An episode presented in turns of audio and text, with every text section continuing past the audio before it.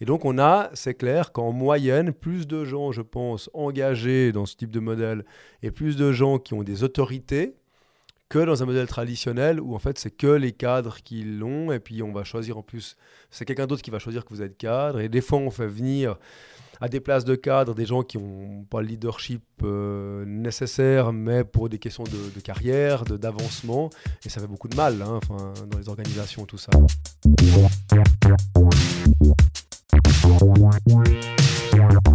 Salut à toutes et à tous et bienvenue au 11e épisode du podcast Développement avec Brian Oumana. Mon but est de rencontrer des personnes qui performent dans leur domaine.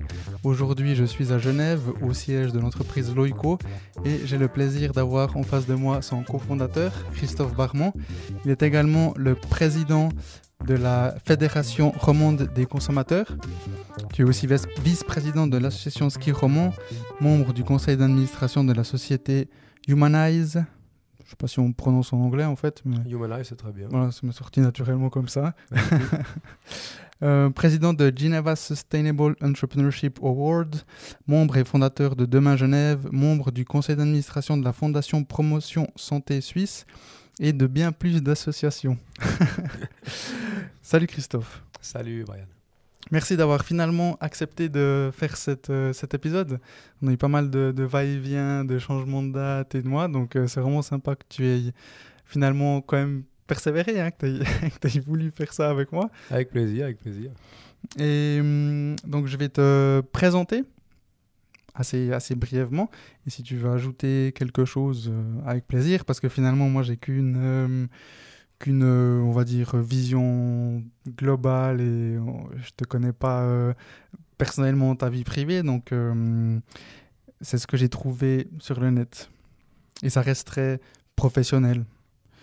Donc tu as un master en économie et management de HEC Lausanne. Tu es donc le cofondateur de Loico, qui est une société qui a été créée en 2013. Elle propose des services administratifs comme les RH, la comptabilité et fiscalité, les assurances, le marketing et le risk management pour les autres entreprises. Vous vous distinguez par votre modèle d'affaires en suivant Bicorp et votre type d'organisation holacratique que vous appelez la leucocratie. Vous êtes à Genève, Lausanne, Sion et Zurich et vous êtes plus de 100 personnes aujourd'hui. En plus de l'Oico, donc comme je l'ai dit, tu fais partie de beaucoup d'associations, tu es une personne euh, qui a besoin d'être de, d'être en communauté. Qui aime les belles aventures humaines. Voilà. exactement. Et justement, en parlant d'aventures humaines, euh, comme je t'ai dit juste avant qu'on commence, il y a un point qui, que je voulais qu'on aborde aujourd'hui, parce que c'est là, je suis actuellement dans cette phase de, de recherche, et donc c'est les valeurs. Et j'ai remarqué en regardant euh, ce que tu faisais, donc les différentes associations euh, que j'ai citées, en fait, elles, finalement, elles ont tous, toutes et tous un point commun. Mhm. Et c'est certaines valeurs. Mhm. Donc, je voulais savoir, avant même qu'on parle de valeurs, euh, donc, donc j'ai dit, hein, Loico suit le modèle Bicorp. Est-ce que tu pourrais brièvement expliquer ce que c'est Bicorp pour qu'on puisse continuer dans ce sens-là? Alors Bicorp, c'est une aventure fabuleuse. En l'occurrence, Bicorp, été créé euh, il y a près d'une quinzaine d'années aux US.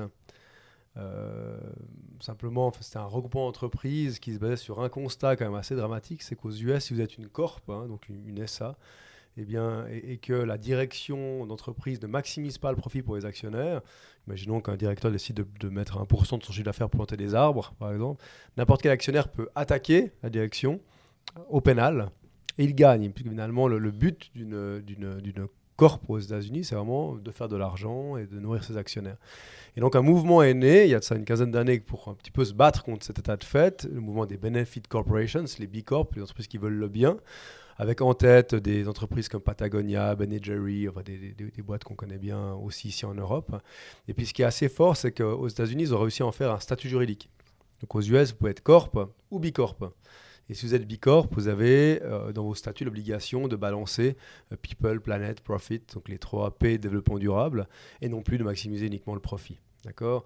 Euh, Du coup, ils en ont ils ont bien dû mettre en place un modèle pour définir qui pouvait être Bicorp aux US. Euh, et ce modèle, c'est ce qu'on appelle le BIA, le B-Impact Assessment. Et donc, c'est un assessment en ligne que, du coup, vous pouvez faire aujourd'hui dans tous les pays du monde. Et du moment que vous avez atteint 80 points dans l'auto-assessment, la fondation Bilab va venir valider que ces 80 points, vous les avez bien. Et donc là, vous passez une phase d'audit jusqu'à devenir, si ces 80 points sont confirmés, une Bicorp, donc appartenant à cette communauté d'entreprises qui veulent le bien et, et, qui, et dont le motto est en fait de redéfinir la notion de performance dans le monde des affaires. Donc qu'est-ce que ça veut dire être performant? Aujourd'hui, on ne peut plus juste dire qu'être performant, c'est de maximiser le pognon de quelques-uns. Mhm. Être performant, c'est avoir un impact favorable sur les différentes parties prenantes, être transparent, avoir une gouvernance qui fonctionne, qui est participative, etc. etc. Donc, euh, par exemple, notre loïcocratie, c'est de la performance au sens de Bicorp, par exemple. Dans quel sens? Ça veut dire que, vu qu'un des pieds de performance de Bicorp, c'est la gouvernance, en fait, mm. le fait de mettre en place une gouvernance participative, ça fait des points, en guillemets, au sens de Bicorp. Donc, c'est de la performance euh, Bicorp. Et donc, bah, notre modèle très participatif, en gros, est, un des axes de, surperformance de l'OICO euh, selon le modèle Bicorp. Mm-hmm. je pense que c'est important de souligner le fait que euh, Bicorp n'est pas égal à, un modèle holacratique. Il y a des banques hein, qui font aussi partie de ce modèle, mhm, qui mhm. peut-être dans le modèle euh, organisationnel ne sont pas au top, si on veut, mais par contre, ils surperforment, comme tu as dit, dans d'autres euh, dans, d'autres aspects. la finance, par exemple, où tout est investi dans, dans, la durabilité. Bien sûr, si, si, on, si on, prend un exemple d'une banque, le problème c'est qu'au niveau bancaire, et puis euh, étant aussi membre du conseil de formation de l'ombudsman suisse des banques, je connais bien ce domaine avec le temps, euh, vous pouvez pas faire ce que vous voulez en termes de structure, parce que la FINMA va vous dire non, mais moi j'ai besoin d'un chef là, un chef là, un chef là, un chef là. Et, donc c'est vrai que pour une banque euh, en Suisse, c'est difficile de, surperformer sur la partie participative, par exemple. Donc c'est l'axe people, hein, donc c'est mhm. people et gouvernance. Il y, a des, il, y a des, points à prendre dans les deux. Par contre, une banque comme Lombardier, elle surperforme sur l'axe client, parce que grâce à, à son intermédiation, à faire que des euh, milliers de clients et surtout des millions de capitaux vont passer d'un monde d'investissement peu durable à investissement durable. Donc en fait, ils ont beaucoup d'impact sur l'axe client, alors même que peut-être sur l'axe gouvernance, ils sont peut-être un peu moins bons que nous. Mmh, mmh, euh, mmh. par contre, ils auront, enfin, on ne pourra jamais avoir autant d'impact qu'une banque comme, le Barodier euh, qui shift des milliards d'investissements vers l'investissement durable. Donc, en ce sens-là, Bicorp est un modèle de performance. C'est ça que je trouve intéressant. c'est qu'on ne peut pas tous, enfin, personne n'est parfait. Euh, on essaie de tous faire euh, le mieux possible. Et être Bicorp, ça ne veut pas dire qu'on est parfait, mais ça veut dire qu'on a travaillé sur ces axes de performance et on a une performance globale qui est jugée comme étant suffisante euh, pour devenir une Bicorp. Mhm. Et donc, toi, quand t'as, vous, hein, toi et, un autre, je, ne sais plus son nom. Ouais, plus Grégory, plus assez vite d'autres. Hein. je pense qu'on peut dire qu'on était quasiment 8 au début de l'aventure. Ouais. Vous avez commencé, vous n'avez pas directement introduit le modèle Bicorp, c'est après qu'il est venu? Ouais, quelques mois, vraiment quelques mois après, parce qu'on ah a commencé en juillet 2013, et puis je crois qu'on a été labellisé Bicarb en 2014, donc assez vite en fait. Ah Quand on a créé la boîte, on s'est dit, mais pourquoi est-ce qu'on crée une boîte euh, Qu'est-ce qu'on veut générer collectivement? Et puis, euh, voilà, on n'était pas à l'aise avec le modèle capitaliste traditionnel où en fait, euh, bah, on investit un peu de sous, on, on, essaie de faire en sorte que cet argent travaille, puis ensuite que les quelques actionnaires gagnent un maximum d'argent c'est pas ça qui nous drivait en fait. Alors oui, évidemment, ça, fait partie de la dimension de pouvoir vivre de, de, ce qu'on fait, mais mhm. on voulait trouver un modèle de performance qui fasse vraiment du sens et, assez vite on est tombé sur Bicorp. C'est vraiment euh, quasi, quasiment au fondement de la, société puisqu'on est devenu Bicorp en 2014, donc le temps qu'on le fasse, etc. Je crois qu'on a, commencé euh, les réflexions en 2013 déjà, donc dès le début. Oui, ok. Et hum, donc ces, ces, valeurs, finalement, c'est une question de valeur, en tout cas à mon sens, où ben, tu deviens bicorp ou vous devenez bicorp parce que tu as, une certaine, euh, as un certain besoin euh, fondamental en toi de, de pouvoir euh, ben, faire ce qui te convient, d'être mhm. aligné avec tes valeurs et, et, ce que tu fais tous les jours.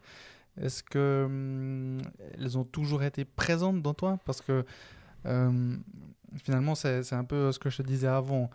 Alors moi, j'ai le sentiment d'avoir certaines valeurs, je les ai... Euh, et, ça, là, ce que je vais te dire, ça, c'est mhm. presque un peu choquant pour moi-même.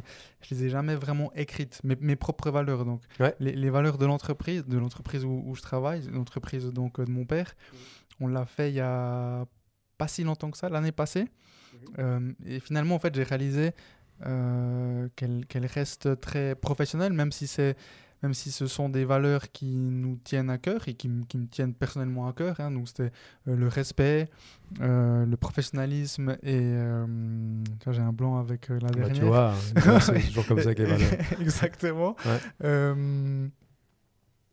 et puis, ben, en fait, je me disais, mais c'est parfait qu'on aille cet épisode aujourd'hui, mhm. parce que si on l'avait eu, je ne sais plus le premier quand il avait été planifié, mais moi j'aurais pas encore été dans ce processus. pas fait cet exercice-là encore. Ouais. Mhm. et, donc justement, je voulais te demander quand est-ce que, c'est peut-être une question un peu euh, dure parce que je, te parle de quand, donc en termes mhm. d'années, mais, mais, plutôt euh, comment est-ce que tu t'es rendu compte que tu avais besoin d'utiliser tes valeurs euh, tous les jours, si on veut? Ouais, non, c'est intéressant. Je, pense que déjà, ce qui, ce qui fait qu'à un moment donné, euh, un collectif aura envie de se rassembler derrière un leadership, je pense c'est essentiellement une question de valeur. Et, en tant que leader d'organisation, ce qui nous définit aux yeux des parties prenantes, c'est nos valeurs, donc qui on est.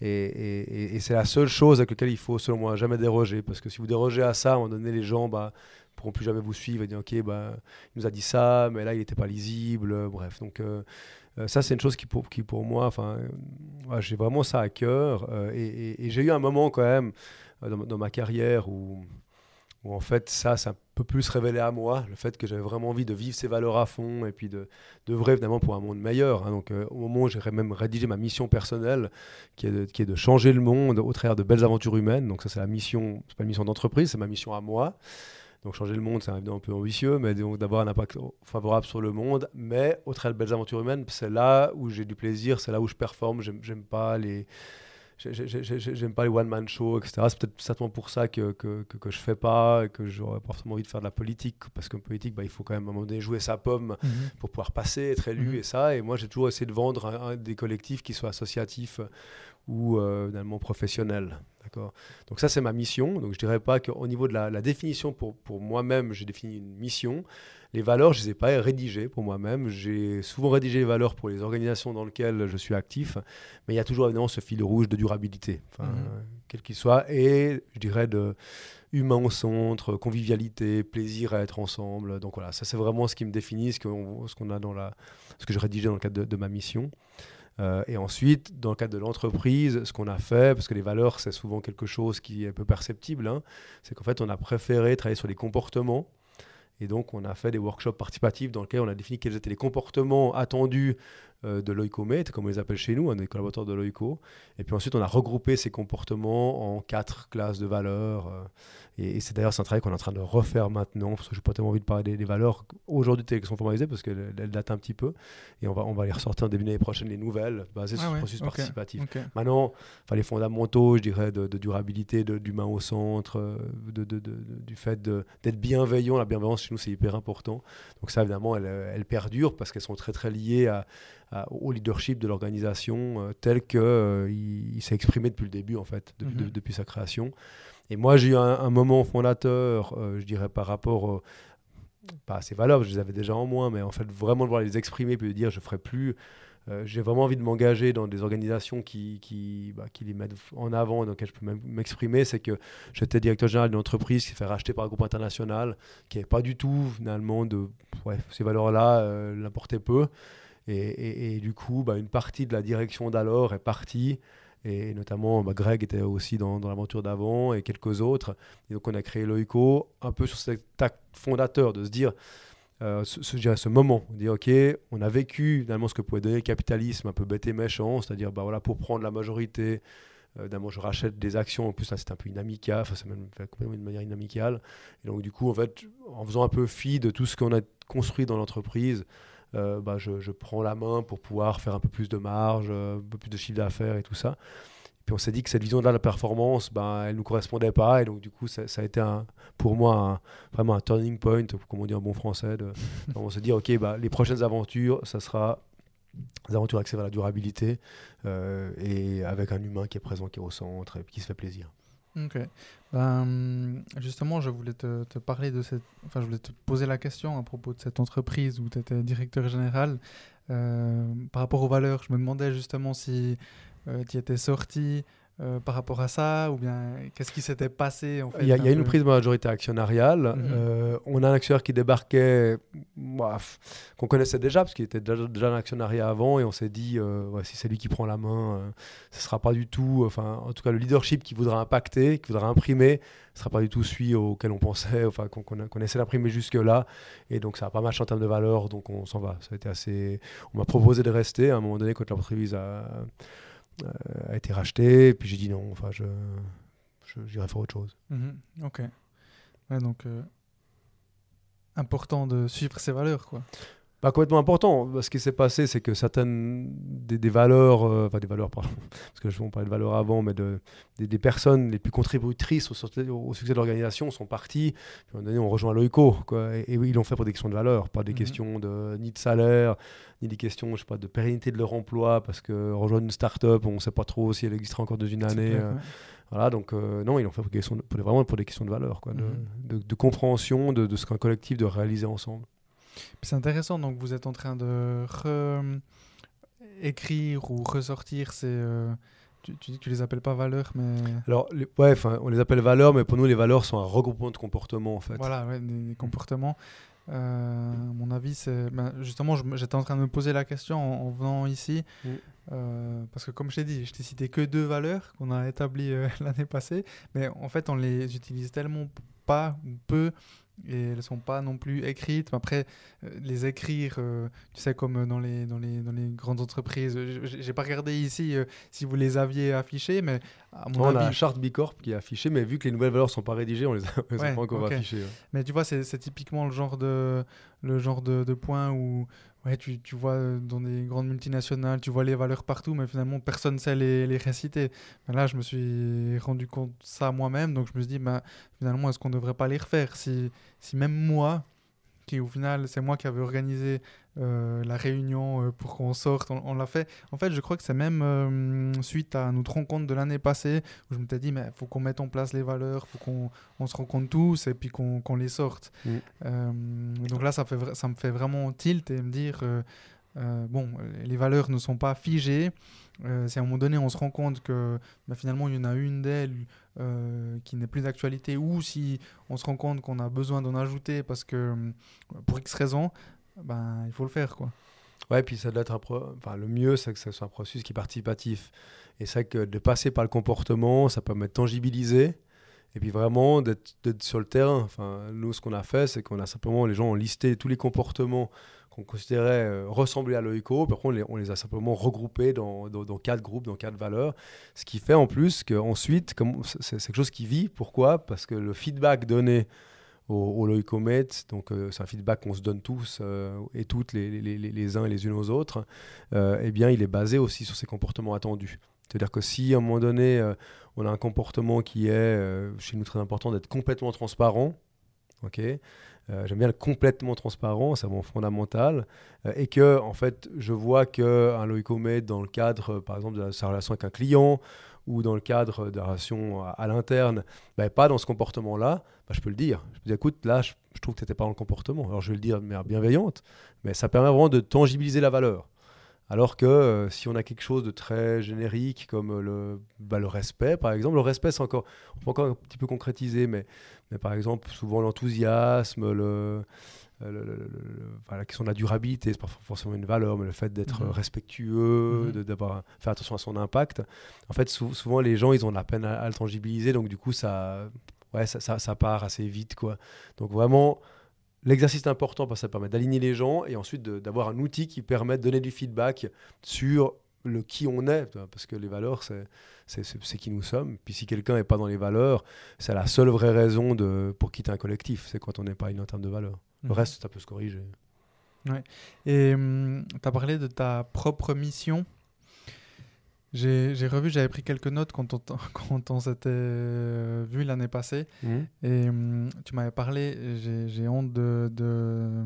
j'ai honte entre guillemets, euh, mais j'ai pas encore euh, lu, ou, ou en tout cas regardé les livres que tu m'avais recommandés. Ouais, il y en avait plein, j'imagine. a plus. Oui, il y en a- il y en avait pas mal. Ouais. Mais il y en avait un notamment, je me demande si c'est pas comme ça que tu as trouvé ou que tu as cherché ta mission. C'était le Business Model You. Oui, complètement. C'est nos amis Osterwalder et Pigneur. Pigneur qui était Yves Pigneur qui était mon prof à l'Uni à HEC. Donc j'ai lu tous ses bouquins. Puis, puis voilà, on a des contacts encore relativement réguliers. Et c'est vrai que leur deuxième opus, euh, bah, voilà, moins connu évidemment que Business Model Canva ou Business Mhm. New Generation qui nous a donné Business Model Canva, qui est le Canva pour euh, modéliser des, des- des modèles d'affaires, pas très joli dans ce que je viens de dire, mais qui est le plus diffusé dans le monde. Donc c'est vraiment incroyable le succès qu'ils ont eu. Et leur deuxième opus, bah, c'est pas le business model d'une organisation, mais c'est le business model de soi-même. Et, ça, je trouve hyper intéressant. Euh, c'est vrai qu'on se penche relativement peu souvent à la valeur ajoutée qu'on veut apporter aux autres, au monde, à qu'est-ce qui fait que on est dans, nos talents ou pas dans nos talents. Et, là, je trouve que bah, bah, grâce à ce bouquin, euh, bah, j'ai pris le temps de me poser sur moi-même et, de rédiger notamment un des outputs, c'était cette mission, personnelle. Mhm, Ok. Et puis, euh, aujourd'hui, tu as. Je crois que c'est plus d'actualité. hein. Avant, tu avais encore dans ta signature euh, ex-CEO. euh, Ouais, c'était plutôt une boutade, mais ouais, effectivement, on l'a- on l'avait gardé à un moment donné, ça. Ouais, euh, aujourd'hui, tu as le rôle de Head of Corporate Governance Mhm. au sein de, de l'entreprise. Comment est-ce qu'a évolué ton rôle et, et comment est-ce qu'il évoluera potentiellement S'il y a déjà euh, un sens Ouais, il, il eu tout le temps parce que ces modèles organisationnels sont très agiles, donc évoluent avec le besoin, avec euh, voilà, avec euh, euh, l'environnement dans lequel on est. Aujourd'hui, j'ai un paquet de rôles. J'ai environ 20 ou 25 rôles. Ce qui est particulier, enfin, ce qui est particulier dans ces modèles, c'est que quand on est directeur général, on est directeur général bah, tout le temps et partout. C'est-à-dire qu'on peut décider de tout dans toutes les séances, en fait. Si on n'est pas d'accord avec tel ou tel postulat ou tel ou tel recrutement ou telle ou telle décision stratégique, bah, on peut le dire, puis même on peut décider. Là aujourd'hui, j'ai plus euh, cette autorité. Ça veut dire que euh, j'ai une vingtaine de rôles sur lesquels j'ai l'autorité, mais qui sont des rôles qui vont aller de, de, marketing and sales, ça veut dire de, pouvoir faire une offre à un client, euh, jusqu'à un rôle de gestion de crise, le cas échéant, un rôle aussi qui me prend pas mal de temps, c'est celui de Key Account Management, donc je m'occupe encore de clients et ça. Et en fait, dans, je, je suis lead d'une seule des équipes dans laquelle je suis, et pour toutes les autres, bah, il y a un autre lead d'équipe. Euh, qui n'a pas en plus une autorité sur moi, mais qui est juste là pour, euh, pour organiser l'équipe en, sorte qu'elle qu'elle soit bien alignée avec sa raison d'être, mais qui n'a même pas une autorité sur, euh, bah, sur l'heure à laquelle j'arrive ou, euh, ou ce que j'ai le droit de faire ou de pas faire, parce que c'est pas quelque chose chez nous qui est rattaché finalement à, une question de leadership, tout ça. Tout le monde est autonome et tout le monde fait ce qu'il veut en termes d'organisation du travail. Euh, donc, donc voilà, donc bah, c'est vrai, que ça, c'est, très différent de ce que je faisais avant et, et je pense que je peux plus me concentrer sur des, des rôles pour lesquels j'apporte une vraie valeur et pas euh, d'être là les séances juste parce qu'il y a une décision à prendre. quoi. Mhm. Mais 20 ou 25 rôles, ça me paraît énorme comme ça quand tu dis ça. ça- Non, parce qu'en fait, il y, y a peu de, peu de temps consacré à chacun de ces rôles. Ok. Euh, moi, j'ai pas de rôle, enfin, j'ai un rôle, ouais, peut-être deux maintenant. J'ai deux rôles dits opérationnels, donc des, des rôles pour lesquels j'apporte une prestation de service à un client. D'accord et, et ça me prend, et ceux-là, ils me prennent peut-être euh, 5% de mon temps. Ok.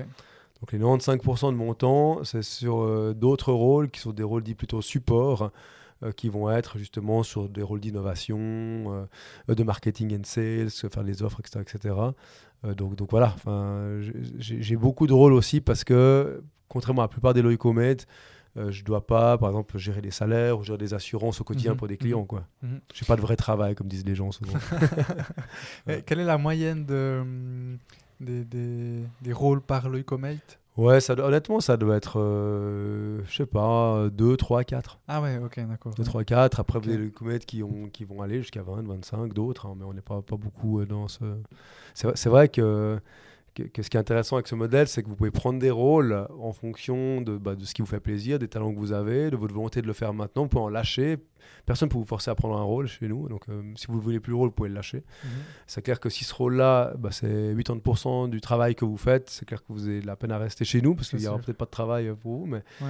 mais, mais, mais on, va pas, voilà, on- on attendra une valeur ajoutée qu'on doit aller chercher ailleurs. Ouais. Mais, mais, mais dans l'ensemble, bah, vu que les gens polarisent les rôles qui leur font plaisir et pour lesquels ils ont du talent, bah, ça fait que vous pouvez prendre 2, 3, 4, 5, 6, 7, 8 rôles ou de l'autre côté de dire, bah, moi, euh, euh, je sais pas, gestion de salaire avant par exemple, bah, moi j'aime la gestion des salaires, je suis bon là-dedans et j'ai pas envie de prendre d'autres rôles. C'est possible aussi. Mhm.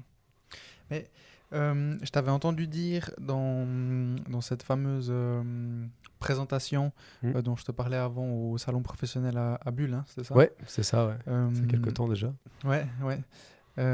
où tu disais qu'en 2017, aux États-Unis, il y avait eu pour la première fois 50% de, de, de, de, personnes qui ne travaillaient pas dans des entreprises, donc déjà établies. Alors de, ouais, de jobs créés sur cette Voilà. année-là, en, en dehors des organisations plutôt que dedans. Ouais. Voilà, Ouais. Et c'est massif depuis, ça a continué. hein, donc, euh, la, la progression.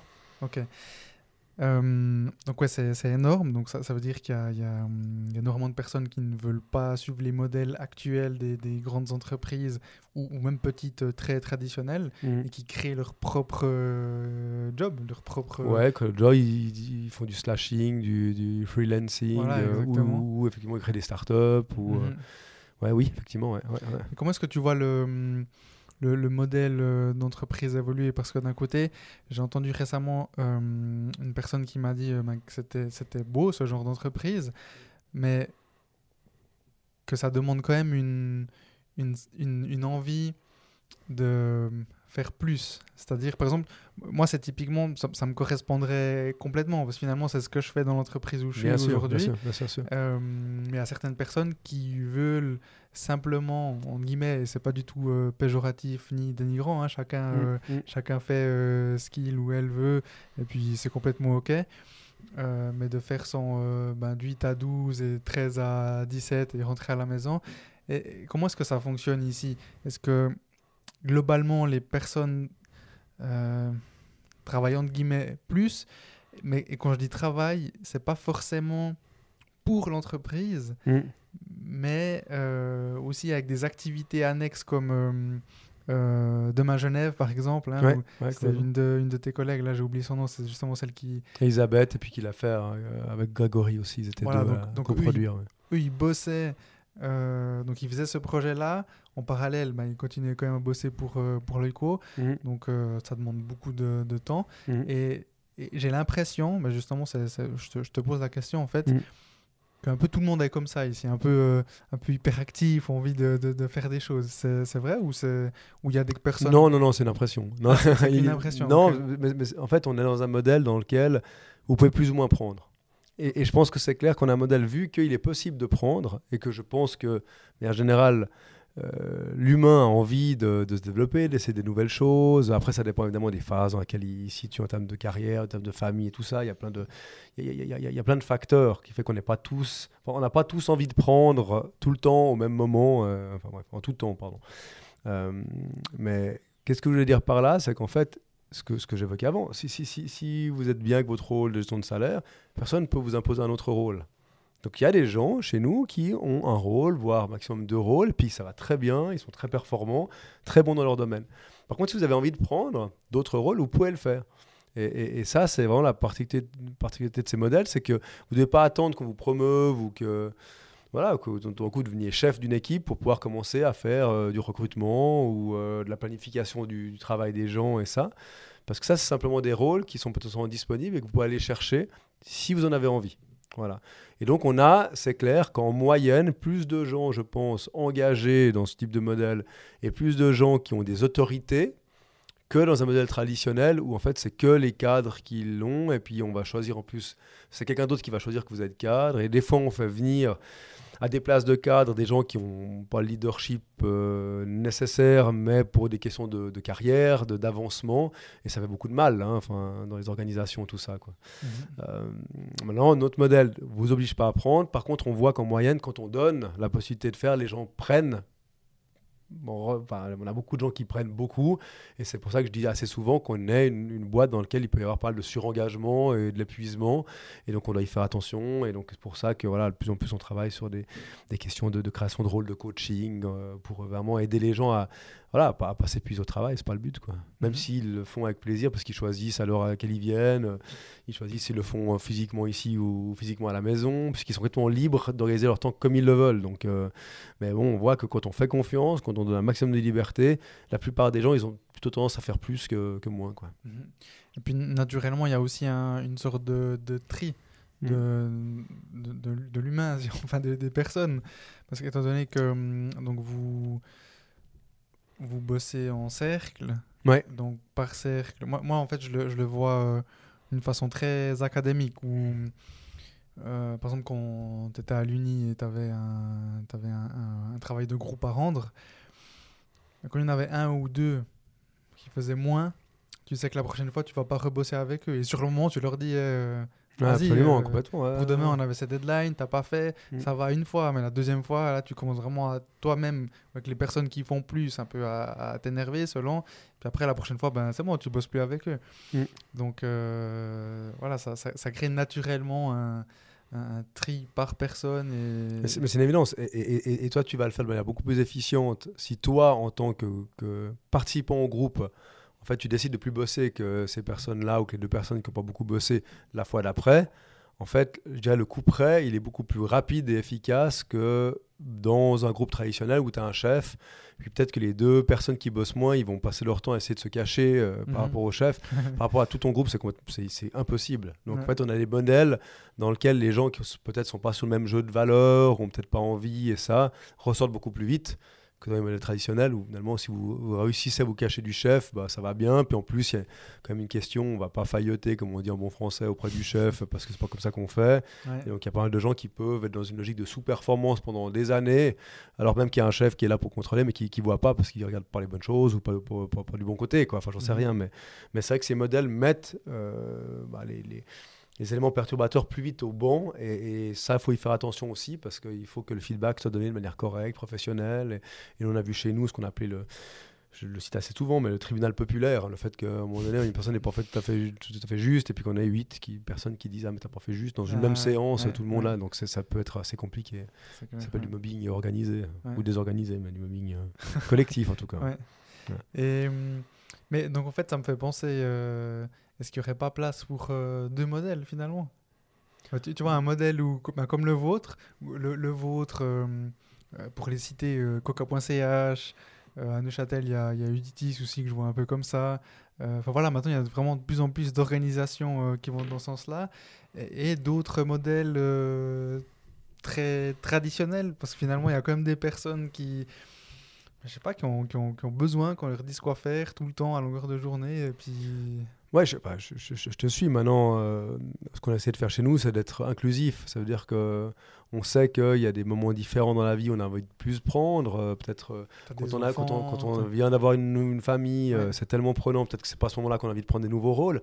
Et puis on le respecte, quoi. Et, et, je pense que les, les, nouveaux modèles sont des modèles dans lesquels on donne plus de liberté aux gens. Et cette liberté, bah, certains vont l'utiliser pour prendre plus, puis d'autres, finalement, pour faire le travail peut-être sur un rôle euh, pour lequel ils devraient être performants, il n'y a pas de doute, mais je ne pense pas que aujourd'hui de, se confiner dans un modèle directif va certainement faire que les talents vont aller voir ailleurs, ou en tout cas pas venir chez vous. Et donc par rapport à cette tendance que tu évoquais tout à l'heure de, de job aux États-Unis créés plus en, en dehors des boîtes que dedans, Enfin, le risque pour les boîtes traditionnelles, il n'y a plus que les mauvais qui restent. Mhm. Parce qu'ils ne trouvent pas où bosser ailleurs, ou ils arrivent, j'en sais rien, mais, mais, en tous les cas, il y a une corrélation aujourd'hui entre la valeur ajoutée apportée par le collaborateur et sa volonté de prendre des rôles. Et, c'est vrai qu'on voit que euh, ce qu'on appelle peut-être les talents, peut-être ceux qui ont envie de, voilà, de faire un petit peu plus pour l'organisation, ils vont avoir tendance à prendre les rôles. S'ils ne peuvent pas prendre ces rôles, ben, ils vont les prendre ailleurs, et, mhm. de plus en plus. Mhm. Euh, et peut-être qu'ils feront partie de cette euh, statistique de gens qui auront créé leur boîte ou qui ont été faire du slashing, parce que là, ils peuvent décider, puis on n'est pas là de leur dire euh, à quelle heure ils doivent arriver, comment ils doivent s'habiller, etc. quoi. Donc, et, ça, je, ça, je crois que c'est une tendance qui est pas. Ça va pas aller en diminuant. Ça va aller, et donc, de plus en plus, les gens qui ont une vraie valeur contributive vont être dans des logiques de liberté, de pouvoir être autonome, etc. etc. Et c'est mauvais Parce qu'il faut pas qu'ils bossent quand même. Mais le problème, c'est que je, sais pas. Ouais, c'est vrai que je sais pas des bons, mais je préfère parler de gens qui ont peut-être une plus forte valeur contributive ou qui contribuent peut-être plus au développement de l'entreprise avec des nouvelles idées, de nouvelles choses. moi, je te, je mais les personnes, complètement. Ouais, mais les personnes qui, qui, qui, font leur travail, qui le font bien, on en a besoin et les boîtes en ont besoin. Maintenant, tu peux pas dire, ok, on, crée une boîte dans laquelle on a, que des gens de ce type-là et puis une autre dans laquelle il y a que des gens de ce type-là. On a besoin des deux pour fonctionner. Mhm. Et donc, le plus simple pour que ça fonctionne vraiment, c'est d'avoir cette liberté qui fait que euh, bah, tu peux prendre ou ne pas prendre. Et en fait, le problème, c'est que si tu devais le, définir a priori, Donc dire, bah, dans ma boîte, j'ai que des gens qui prendront comme ça, puis dans, ma, dans l'autre boîte ou dans une autre boîte, il y a que des gens qui prennent comme ça. En fait, ça va pas parce que ça dépend du cycle de vie de la personne et puis, et puis, puis, et puis de la, même la forme mensuelle ou journalière ou, ou de ce qui se passe dans ta famille. Donc, euh, ouais, ça serait une, une, stratégie dangereuse en tous les cas. Mhm, parce que tu mhm. pourrais engager des gens à un moment T et puis tu es plus sain, et ils sont plus dans ce mood-là, ils sont dans un autre. Ouais. Donc euh, voilà, non, je pense que ces modèles euh, plus, plus libertaires, en tout cas, et plus enfin, qui donnent plus d'autonomie, ils vont, ils, vont, ils vont se développer à fond. Et, et même les grosses boîtes devront s'y mettre, au risque de nouveau d'avoir plus que des gens à, à faible valeur contributive. Ouais, ok. Mm. Et hum, l'année passée, tu m'avais hum, tu m'avais dit que tu, pour Loico, étant donné que tu es, encore, euh, t'es dans beaucoup d'associations, euh, président, vice-président, euh, membre du conseil d'administration, euh, dans le comité, que tu bossais donc environ 30 heures par semaine pour Loico. Ouais, j'ai pas de ouais, j'ai- j'ai une quarantaine quand même. Je veux- ouais, quand mais, même. mais- mais pas les 70 heures de l'entrepreneur traditionnel. Alors, qui, qui veut tout prendre, tout décider, tout diriger, ce qui fait qu'il doit se mettre dans toutes les bastringues, Ouais. autant dans l'entreprise pour décider qu'en dehors pour la faire exister et rayonner. Et, et- et donc, je pense que là, effectivement, je pense que j'ai- j'ai j'ai un, un nombre d'heures travaillées par l'OICO qui est, qui est correct, qui correspond à un contrat de travail. Alors après, c'est clair que j'ai beaucoup d'engagements qui se croisent, hein, parce que quand vous êtes pour telle ou telle association dehors, bah, les gens vous reconnaissent, vous êtes quelqu'un de, vous êtes de l'OICO, ok, peut- peut-être qu'il y a une affaire qui va sortir de ça, même si c'est pas le but. Donc c'est difficile de savoir quel moment tu travailles ou tu travailles pas. En plus, dans, un rôle comme moi, bah, où j'ai un rôle marketing and sales qui est, qui est assez important finalement dans, notre, pour moi en termes, de, de- temps passé. Donc c'est pour ça que c'est difficile de dire en fait combien d'heures je travaille pour l'OICO en fait en synthèse. Mais c'est vrai que j'ai pas l'impression comme peuvent euh, la donner certains entrepreneurs que voilà je bosse 75 heures par semaine et puis que, que tout repose sur moi et puis que si je suis pas à la boîte elle, elle part en sucette. euh, voilà, je pense que je pense c'est pas le cas. Mhm. Moi, je trouve que c'est c'est incroyable. de- C'est c'est un peu mon, mon idéal de de- d'avoir euh, un- ouais, des, des heures, euh, genre 40 heures par semaine pour l'entreprise et avoir après, j'aime j'aime bien le sport, j'aimerais Mhm. bien évoluer un peu plus dans ce sens-là. Euh, ben, tu vois, maintenant j'ai le podcast, euh, pourquoi pas ben, euh, en faire un peu plus, mais pour tout ça, ben, c'est vrai que ben, si je bosse euh, 50, euh, 55 heures par semaine pour l'entreprise, ben, à côté c'est Il reste pas beaucoup de temps, hein. C'est Ouais, non, ça c'est sûr. exactement. Mhm. Donc c'est Mm. vrai que c'est bon, bon modèle pour moi. Alors, je, bah, je, je- je pense, je pense ce modèle un petit peu de voilà de, de de pas se tuer au travail quand on regarde l'état de la santé publique hein, en termes de, de, risques psy et tout ça. C'est toujours pire. Chaque année, c'est pire. Le Covid a encore été un accélérateur. Euh, je pense qu'on doit vraiment se poser la question de, la carrière, de, ce que demandent les entreprises aux gens, de, ce qu'on s'impose à soi-même pour pouvoir simplement être encore euh, là et en bonne santé demain, parce que la santé c'est quand même le plus, le plus important avec évidemment la famille, euh, et les amis, euh, ça, mais, mais je veux dire de se tuer au travail aujourd'hui, enfin je pense que c'est, enfin pour moi, euh, surtout qu'on connaît évidemment les, les aujourd'hui les taux de burn-out et ça, c'est ouais, un manque de recul, je pense. Mhm. Mm. Euh, et puis je vais, ben, je vais un peu euh, accélérer et passer. euh, Il y, a- y a- y a encore énormément de, de choses dont, dont je voulais qu'on parle, mais si ça te va, on, en- on en rediscutera euh, pour un potentiel deuxième round. Avec plaisir, avec plaisir, Euh, avec plaisir. Et donc passer à un côté un peu plus personnel, parce que justement, tu, tu, tu fais tellement de choses que tu as de savoir un peu comment tu, hum, comment tu gères un peu tout ça. Si, bon, tu l'as dit, hein, que finalement, il y a certaines activités, il n'y a pas de, hum, vraiment de, de frontières ou de limites. Euh, et ça, je le, je, le- je le comprends, je le vis aussi dans, dans certaines activités que je fais, où finalement, c'est c'est fun. Enfin, quand je dis fun, je veux dire, euh, c'est plus ça, par exemple, ce qu'on fait là, la Mhm. discussion, euh, un petit verre, un souper ou autre. Et finalement, c'est pas professionnel, mais ça pourrait, euh, parce que on se fait connaître, et puis après, on Bien se sûr. souvient. Donc, euh, Bah, ça débouche en affaires, sur des bonnes pratiques, euh, parce Voilà. qu'on échange sur comment est-ce que les autres font, évidemment. mhm. Puis on a du coup moyen à l'intérieur. Mais est-ce que, est que toi, tu as une, euh, t'as une ligne définie comme ça, où par exemple, tu as, des enfants? Oui, Ouais. les deux, qui ont 10 mois et 2 ans. Ah ouais, j'arrive j'arrive en retard, mais félicitations. Ouais, non, non, mais merci, merci. merci. Euh, Est-ce que tu as une ligne définie quand par exemple euh, le vendredi à 18h tu rentres à la maison, euh, le week-end tu bosses plus pour Loico et tu t'occupes plus d'autres activités? Ou est-ce que finalement c'est voilà, au feeling, c'est un peu comme ça vient selon euh, les périodes, les charges de travail ou autres Non, bon, alors, de nouveau, c'est- c'est un vœu pieux, hein, c'est souvent. hein, parce que... mais, mais en tous les cas, le week-end, euh, j'essaie de ne pas travailler. Euh, pour le éco, très peu. Ça m'arrive pour mes associations parce que voilà, il y avait un truc à faire et ça. Mais j'essaie de me garder ce moment pour la famille, évidemment pour, pour le sport, pour la montagne. Moi, je fais beaucoup de montagne, de, ski, de ski alpinisme. Et c'est vraiment euh, bah, ça qui me ressource. On doit tout savoir. Ça valeur refuge, hein, je trouve. Euh, le, moment où on se ressource, on se fait du bien. Donc le week-end, oui. Plus euh, les mercredis soirs. plus j'essaie aussi les jeudis soirs d'être systématiquement à la maison. Donc de ne pas prendre d'autres engagements. Maintenant que j'ai deux enfants. Euh, maintenant, c'est vrai qu'au mois de novembre, post-Covid, euh, je respecte pas ces engagements, quoi, parce qu'il y en a partout dans tous les sens. Il y a beaucoup d'événements qui ont été shiftés, on va être sur cette partie de l'année parce que ça a été parce que ça n'a pas pu avoir lieu à cause du Covid. Plus au mois de novembre, traditionnellement, dans le monde des affaires, c'est très actif parce qu'on voilà, on juste est proche de la fin de l'année. Plus au niveau associatif, c'est très actif parce qu'il y a plein d'assemblées générales. Donc en gros, mois de novembre, euh, je fais ce que je peux pour surnager. Quoi. Puis, les, puis les autres mois, j'essaie de respecter ces principes. Ouais, Voilà. Et hum, que- quelle est un- une journée type pour toi S'il y en a Ou, ou est-ce que un idéal? Ouais, alors, bon, la journée type pour moi elle commence assez tôt. parce que c'est vrai que je suis plutôt euh, efficace le matin, quoi. Euh, donc euh, je dirais, je, je commence en général à travailler vers 7 heures. Euh, 7 heures, 7 heures et quart, mais, ça peut être des fois des petits déjeuners parce que j'ai- j'aime bien voir les gens. Parce que voilà, le fait de rencontrer, d'avoir ces échanges humains, c'est sont super importants.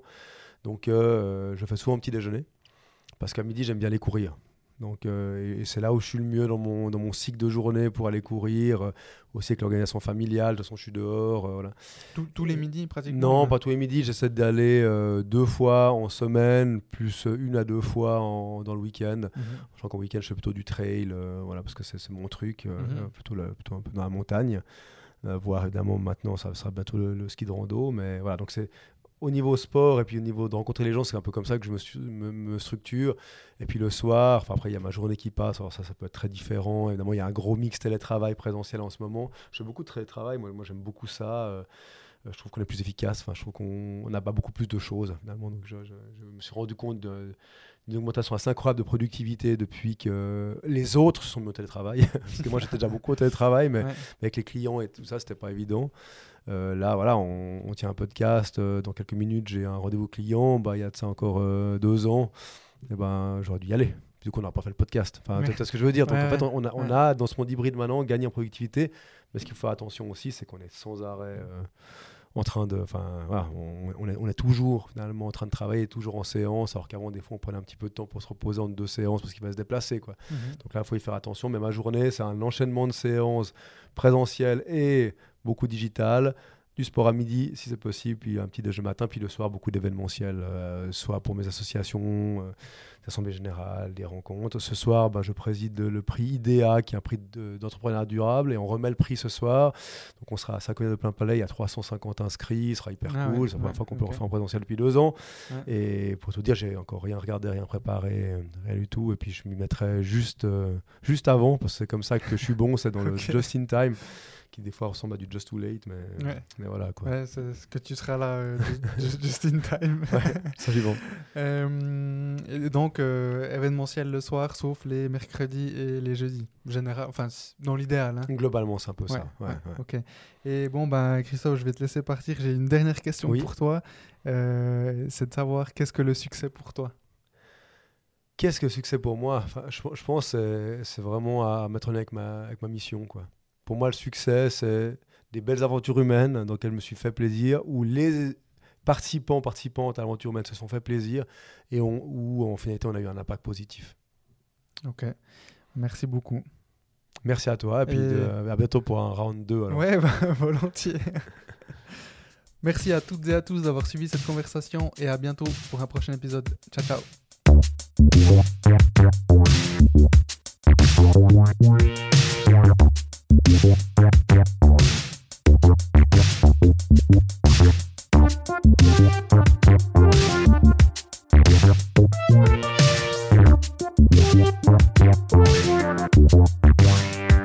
Wow.